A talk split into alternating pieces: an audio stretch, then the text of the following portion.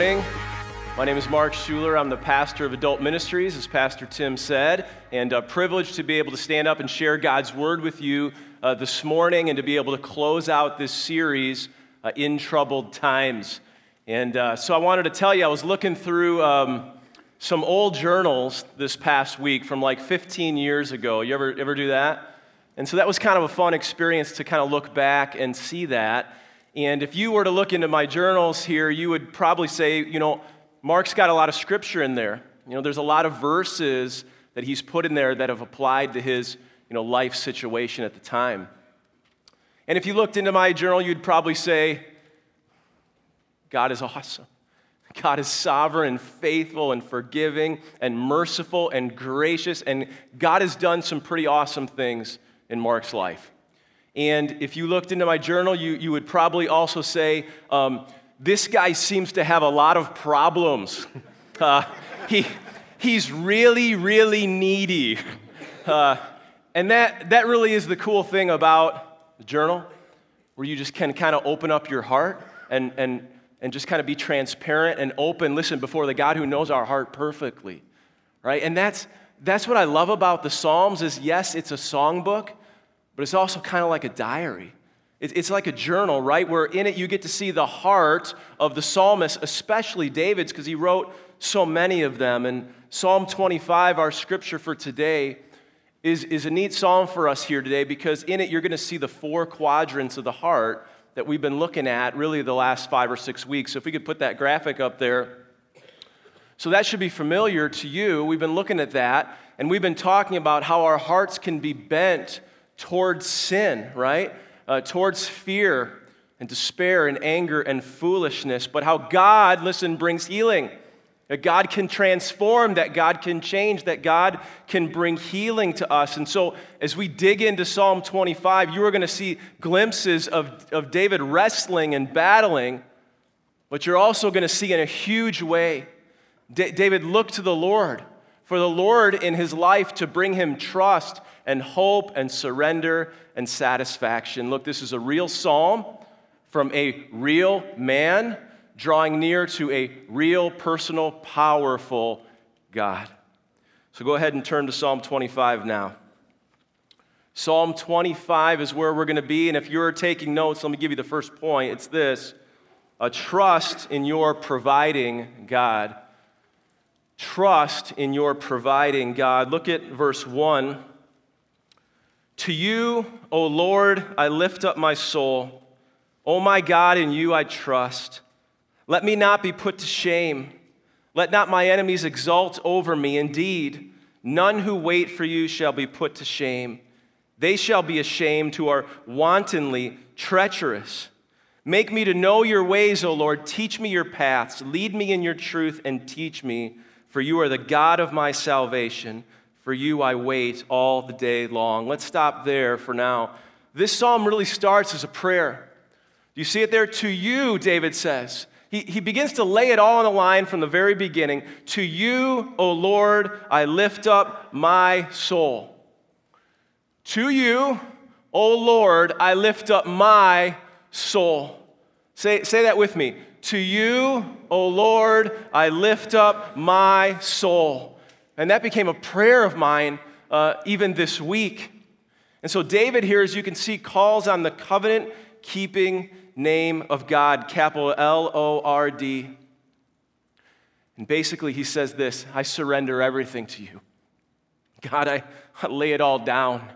I give you all of me. To you and you alone do I look. David starts out this way because David's going to say a lot. He's going to say a lot in this psalm. He's going to talk about the pain of his circumstances. He's going to talk here, church, of the enemies who hate him and are seeking to attack him and kill him. He's going to talk about his own sin, his loneliness, his distress, his need for help and guidance. And so from the very beginning, he wants God to know I'm yours, God. All of me into your hands right now. I am yours. I surrender it all to you. And God, I trust you. Look at verse 2. Oh my God, in you I trust. From the very beginning, we see the heart of David.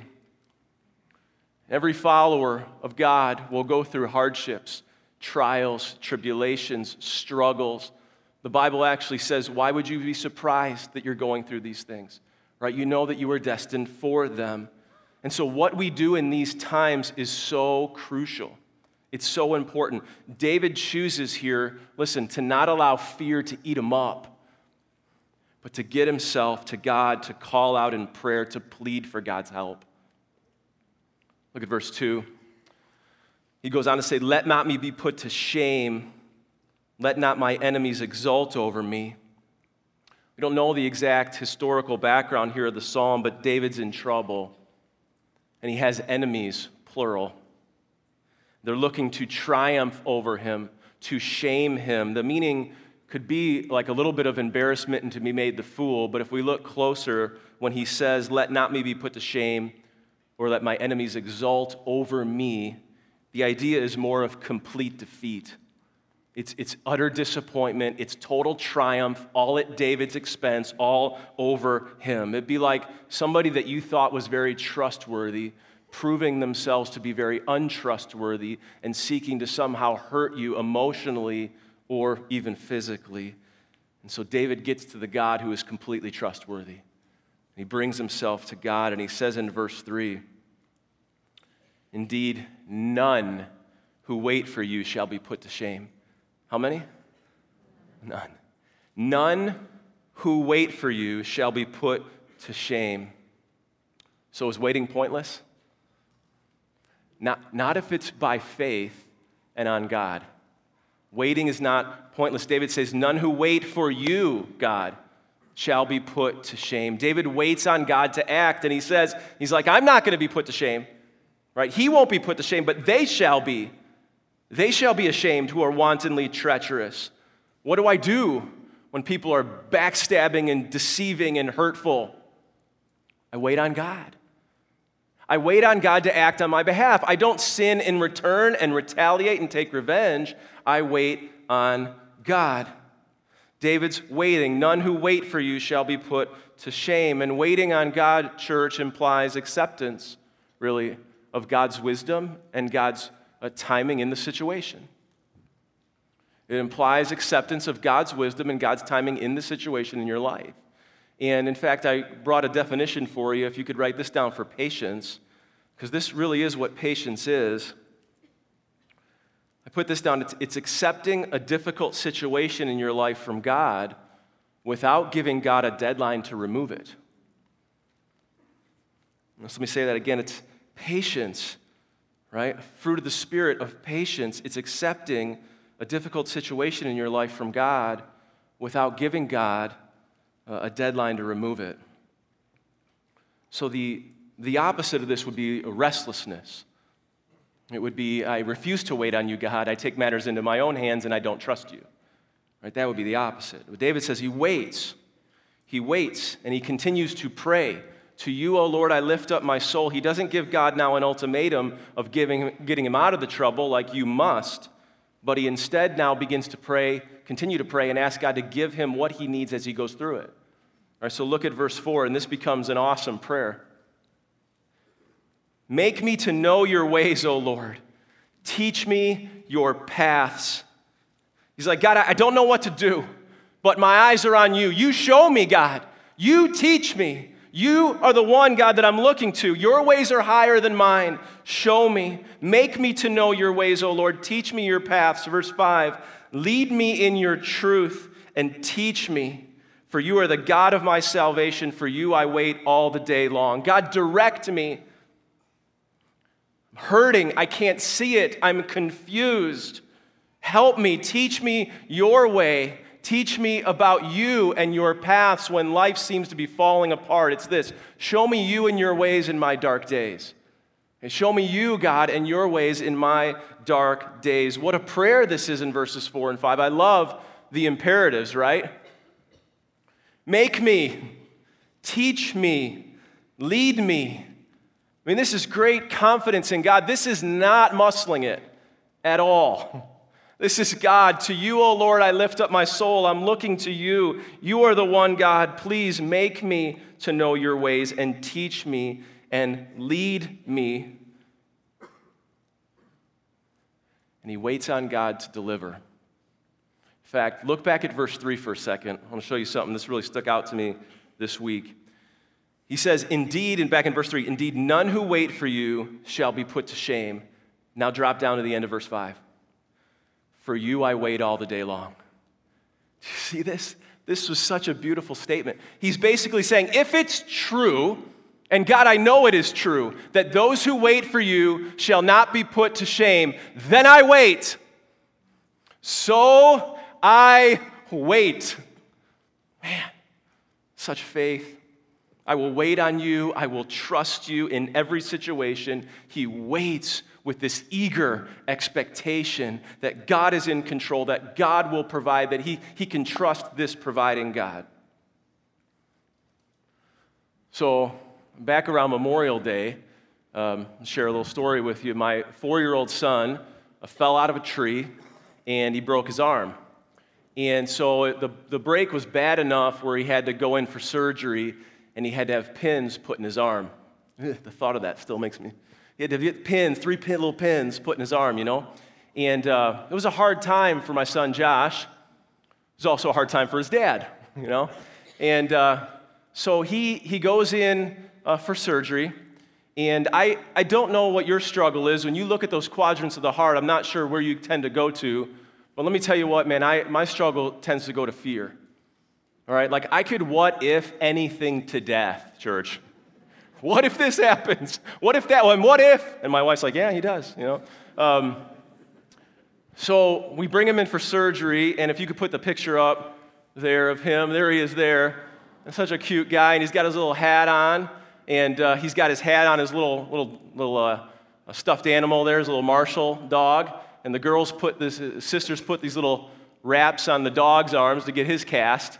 And uh, so they were helping him, and he was ready. And then he's, you know, all smiles, and they're getting ready to wheel him off in the car. And they, they did such an awesome job the hospital, the nurses, the doctors, everybody, and they, they wheel him off to make it fun in this cool car. I, I didn't get a car to wheel off into the waiting room.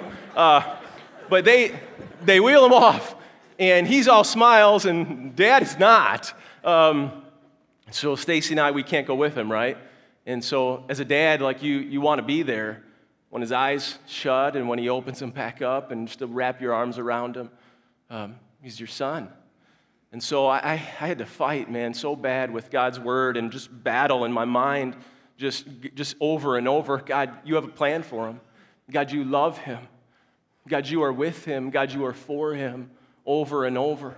In fact, I can remember a couple nights leading up into the surgery, just laying in bed, right? Just calling out to God and crying out to God, right? And I remember Psalm 121, my, my eyes look to the hills. Where does my help come from? What can I do, right? My help comes from the Lord, creator of heaven and earth. God, if you created heaven and earth, an arm's not that big of a deal. You created heaven and earth. I look to you. And I remember Hebrews 13 God, you will never leave us or forsake us. I'm trusting in that. You will not leave me or forsake me. You will not leave my son or forsake my son. In Romans 8:32, then, as my thought kept going, God, you did not spare your own son, but gave him up for us all. How will he not also, along with him, graciously give us all things? God is all powerful, God is all wise, and God is all loving. And I thought to myself in that moment, yes, like this is love.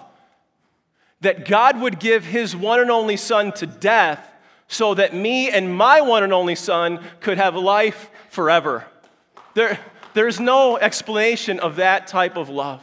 That is God's love. And perfect love like that, listen now, began to cast out my fear. That I could trust this God. So, a question to you Who or what are you trusting in? It's the object of our faith that makes all the difference. David's answer to his difficult situation was to trust in his God, God Almighty, and to pray and to wait for God to act on his behalf, however, God chose to do that. Trust in your providing God. Here's point number two hope in your loving God. Look at verses 6 and 7. Remember your mercy, O Lord, and your steadfast love, for they have been from of old. Remember not the sins of my youth or my transgressions. According to your steadfast love, remember me for the sake of your goodness, O Lord.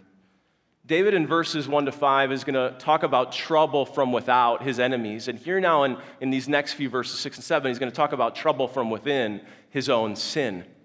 And if David wants God to lead him in the truth, okay, then he needs to uh, deal with his own sin.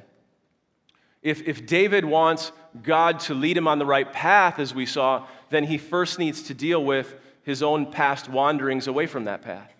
And so, three times David, David uses the word this remember. For God, verse 6, to remember his mercy and steadfast love. For God to remember not his past sin and his current sin. Verse 7. And then also in verse 7, for God to remember David because God is good, an attribute of God. And so, David, when he uses the word remember here, I want you to think of it this way. He's not, he's not saying that God has actually forgotten something and that God needs to somehow try to bring it to mind. The verb remember here means to contemplate or to recall. So when David says remember, he's not saying, God, did you forget? Did you forget God? No, he, he's calling God to act on his past promises given to his people.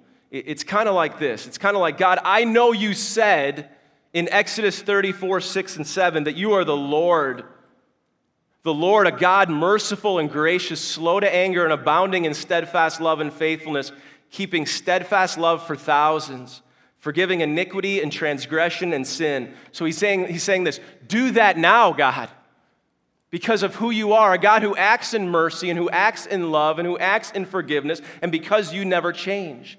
David's basically saying, don't give me, God, what I deserve, right, based upon my own sin. Instead, he pleads with God to give, give him his mercy based upon who God is. And so he's calling God to remember his promises and he's to act on those.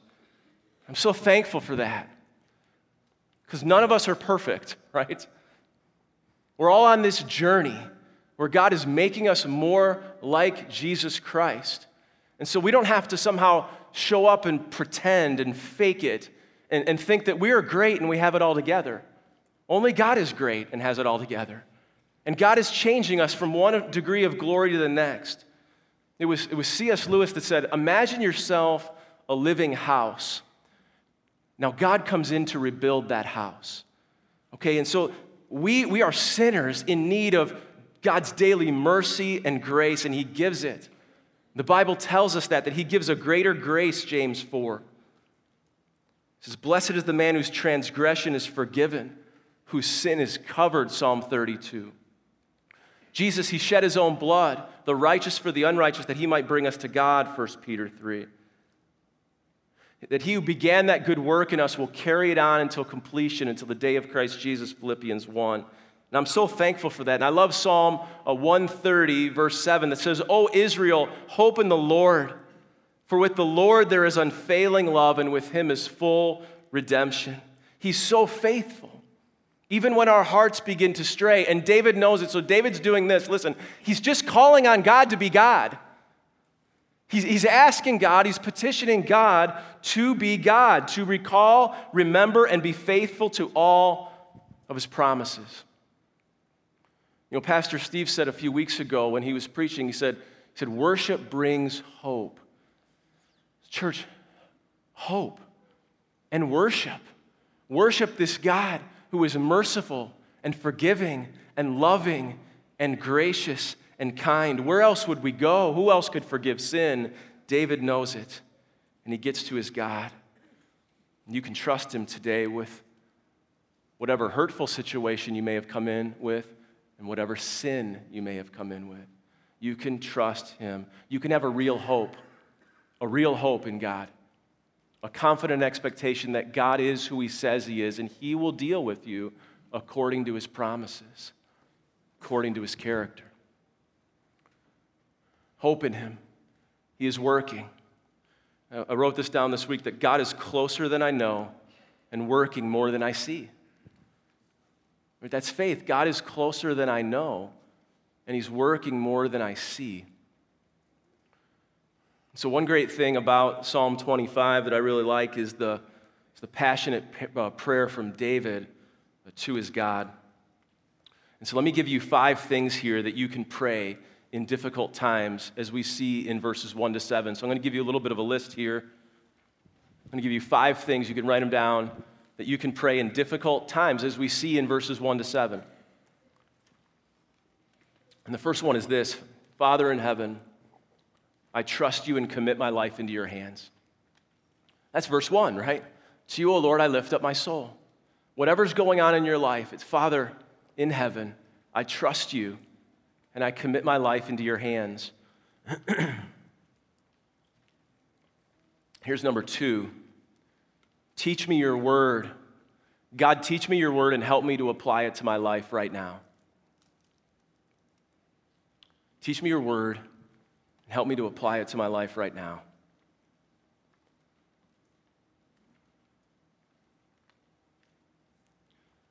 Number three, God, make known to me more of, of you, your will, and your ways. God, make known to me more of you, your will, and your ways, right? It's show me, God.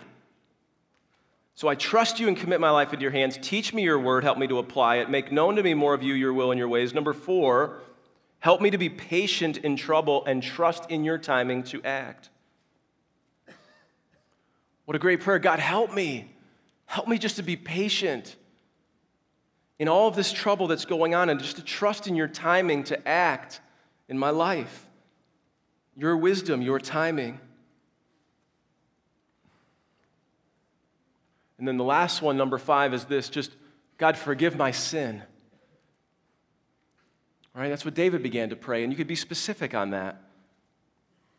Father, forgive my sin and just whatever it is, being specific. I trust you and commit my life into your hands. Teach me your word. Help me to apply it. Make known to me more of you, your wills, and your, your will, your ways. Help me to be patient in trouble and trust in your timing to act and forgive my sin. Five things you can pray in difficult times as seen in the life of David. All right, let's move on to point number three. We're going to go a little quicker, verses three through five. Uh, David's going to begin to repeat some of the themes as well, which I'll uh, show you. Number three, be satisfied in your holy God and his clear leading. Be satisfied in your holy God and his clear leading. Verse 8 Good and upright is the Lord. Therefore, he instructs sinners in the way. He leads the humble in what is right and teaches the humble his way. All the paths of the Lord are steadfast love and faithfulness for those who keep his covenant and his testimonies. David continues the theme of exalting God, preaching to himself that even though life is hard, right, that he can trust this God who is good and upright. And back in verses 4 and 5, David prayed for God, remember, to lead him in truth, to teach him, and to show him his ways. Here he declares that, that God will do just that, right? That, that good and upright is the Lord, therefore, he, God, instructs sinners in the way. He, God, leads the humble in what is right and teaches the humble his way. You see it? David has, he's confessed his sin. He knows that he's humbled himself before God. And so now he's going to trust that God's going to act as only God can. And again, you see it God will instruct, God will lead, God will teach. You can see the dropping of the hands, really, right? And not taking matters into his own hands. He's dropping the hands, humbling himself, continual surrender onto this God who is faithful and loving, as it says in verse 10. We clearly see David's humility here. You're going to see it in the next verses too. And you remember the hearts that we had put up, right? The top layer then the top two quadrants of the heart is all about humility. Right? It's laying down the pride. It's God, you are in charge, not me. And it's also complete satisfaction in God. You are all satisfying, not the momentary pleasures of this world. That's where David is. Listen, a man after God's own heart is seen right here with a humble heart. And so you remember um, Pastor Mitch said a few weeks ago when, when he was preaching, he gave us some fruits of being satisfied in God. And uh, I wanted to just list a few for you. So he had given us, you know, the fruits of being satisfied in God is looking for opportunities to worship, focusing on the problem solver over the problem, and having confidence that God's plan is what's best. Now, listen, I see that in David. Don't you see that in Psalm 25? I see all of those things in him. Even in massive trouble, uh, David is, he's delighting himself in God and he's content in God and what God will do even in hard times. And he's looking for God, right? Not taking matters into his own hands, but looking for God to lead him. That God will lead. Say that with me God will lead. God will lead. You can count on it.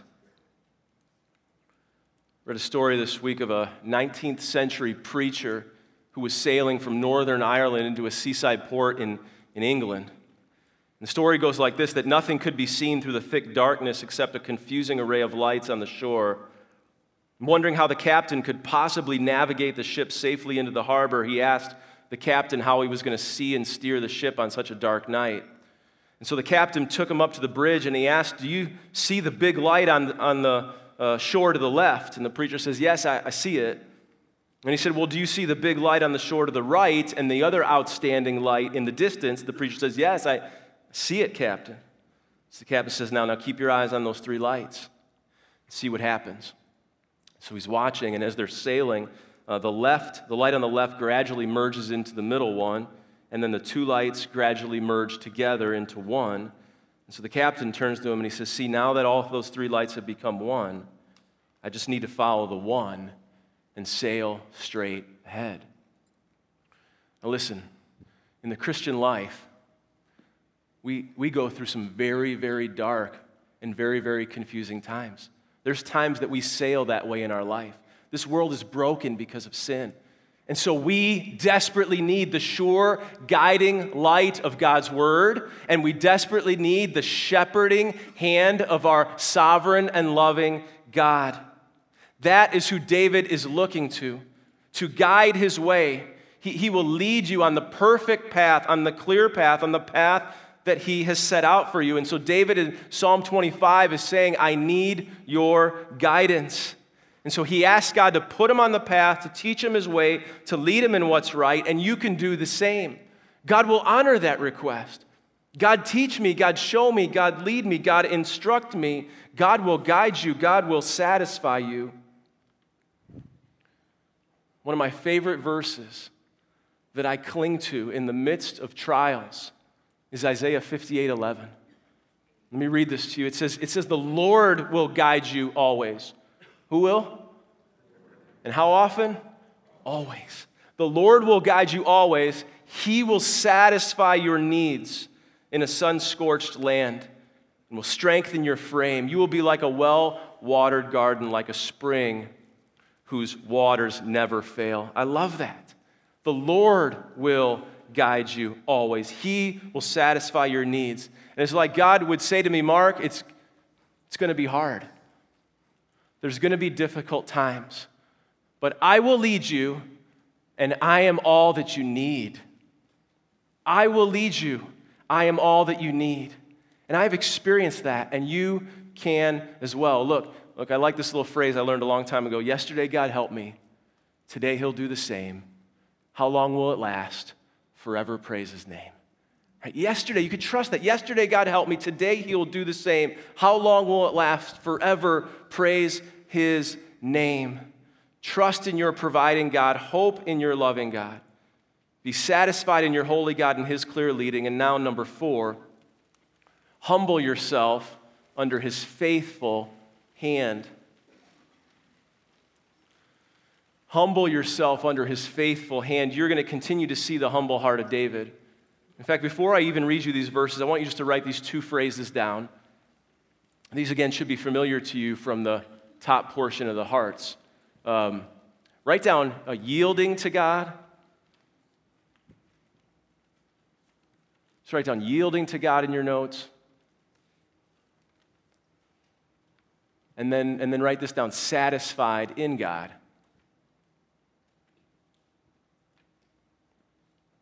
So it's yielding to God. That's God, I'm surrendered, right? You're in charge. And it's satisfied in God. That's, that's God, you're enough. God, you're enough, and God, you're in charge. That's David's heart as he continues and he hits on some of these same themes.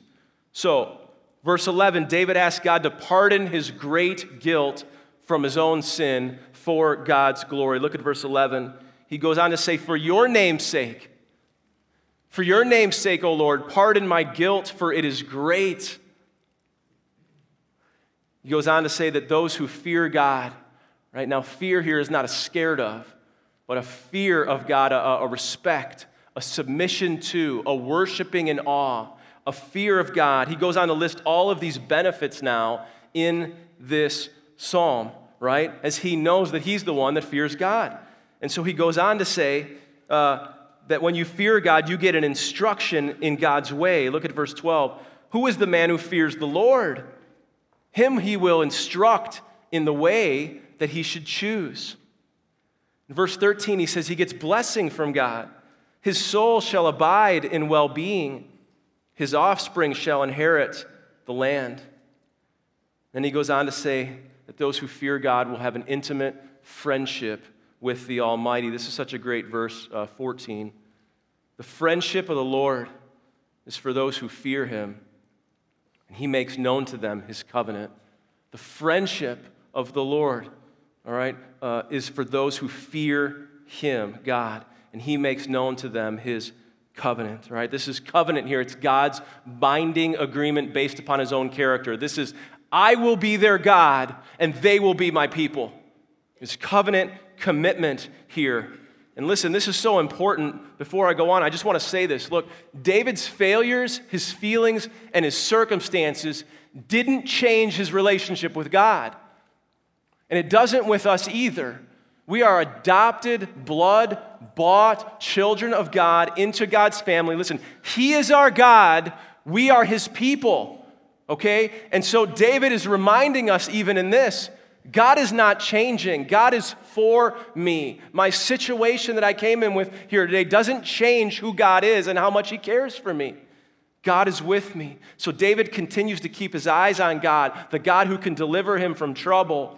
Verse 15, he says, My eyes are ever toward the Lord. That's continual. My eyes are ever toward the Lord. He will pluck my feet out of the net. In the midst of trouble, sometimes you think about oh, where our eyes go. Right? All the things that we're trying to grab a hold of and reach out to. David says, Not one place. My eyes are on the Lord. My eyes are on you, God. To you, O Lord, I lift up my soul. It's all about faith and humility here. Yielding to God, I see it. Satisfied in God, I see it. I wrote these three little phrases down. I wrote down this It's all about God's control and plans, not his own. It's all about God's power, not his own strength. And it's all about God's glory and not his own reputation. Man after God's own heart. And so, see if you could put those in for you today. It's all about God's control and plans and not my own. It's all about God's power, not my own strength. It's all about God's glory, not my own personal reputation. My eyes are ever toward the Lord. He will pluck my feet out of the net. He will be the one that will deliver. To you, O Lord, I lift up my soul. Whatever you came in with today, whatever it may be trouble from without, trouble from within. Look, you can do, you can do this. You can thank God in the midst of whatever's going on. You can thank Him for His character. It's a character that brings surrender, right? That God's the one that's sovereign, that He's all wise, that He's all loving, that He's all knowing. It brings surrender into our hearts. And you can examine yourself right here and say, God, is there any sin in my heart, right, that I've, that I've rebelled against you and not submitted to you or surrendered to you in any way? God, is there any rebellion in my heart? Is there any sin in my heart? And confess that. And then you can be still and you can drop the hands and you can pray and you can wait on God and watch God work in your life. I heard uh, John Piper say once, he said, You know, God is always doing 10,000 things in your life, and you may be aware of three of them. You know, God's at work.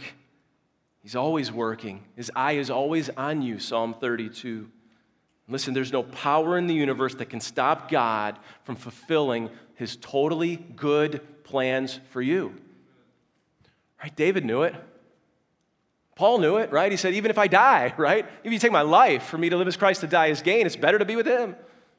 So in every circumstance, he's like, I'm trusting. See that in David. And so you can too. Trust in your providing God, hope in your loving God, be satisfied in your holy God and his clear leading, humble yourself under his faithful hand. And finally, I'm going to close with this. Number five, long to experience him as he powerfully moves in your life. Long to experience him as he powerfully moves in your life. David's going to close the psalm here on these last verses by just, just being so real and so personal and so genuine, surrendering it all to God, just like where he started up in verse 1. And he wants to experience, right, God moving on his behalf, and he wants to experience God powerfully defending him in every situation. And so he finishes it by saying this. You'll see some repeated themes. Turn to me and be gracious to me, for I am lonely and afflicted. See how real he is before God? We don't need to hide it. The, the troubles of my heart are enlarged. Bring me out of my distresses. Consider my affliction and my trouble and forgive all my sins. Consider how many are my foes and with what violent hatred they hate me. Oh, guard my soul and deliver me. Let not me be put to shame. There it is again, just like verse 1. Let not be put to shame, for I take refuge in you. May integrity and uprightness preserve me, for I wait on you. Verse 3 and 5. Redeem Israel, O God, out of all of his troubles. You see it? Help me, God, I'm in trouble. Forgive me, God, I'm a sinner. Guard me, God, I wait on you.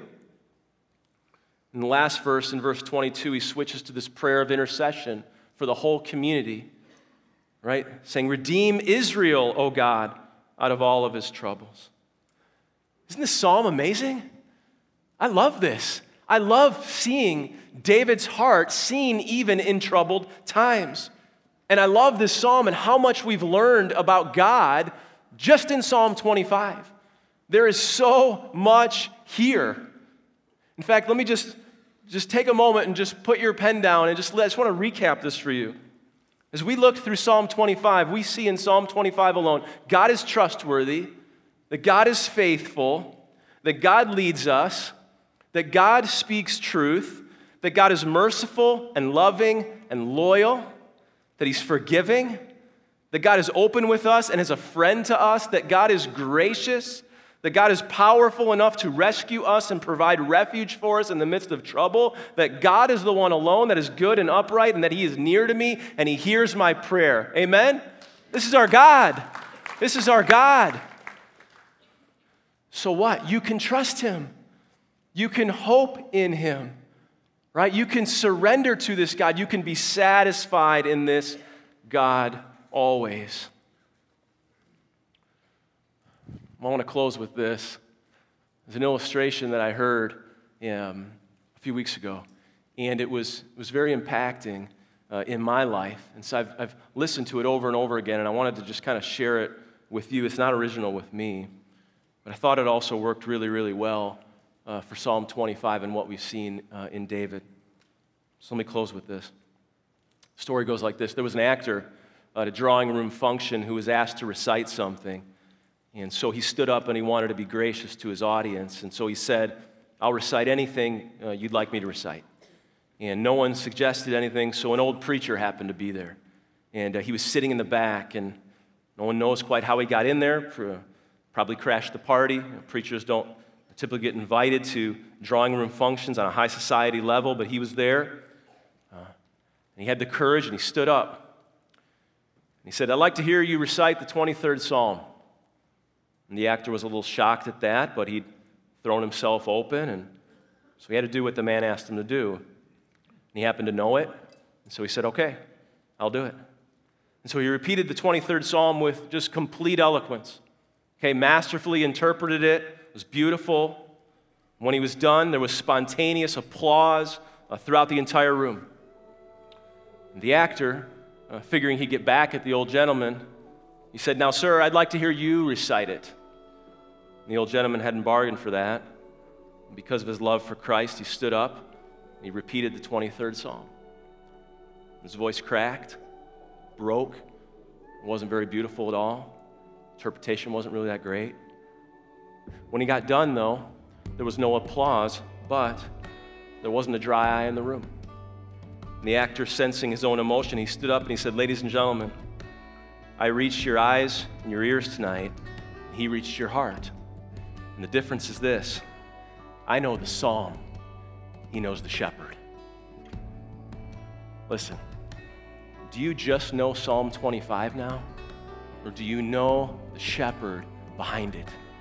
Are you experiencing your God? No matter where you are in life right now, no matter what you came in here with, listen, none who wait on the Lord shall ever be put to shame. Trust Him, hope in Him, surrender it all to Him, be satisfied in Him. He is our God. Let's pray.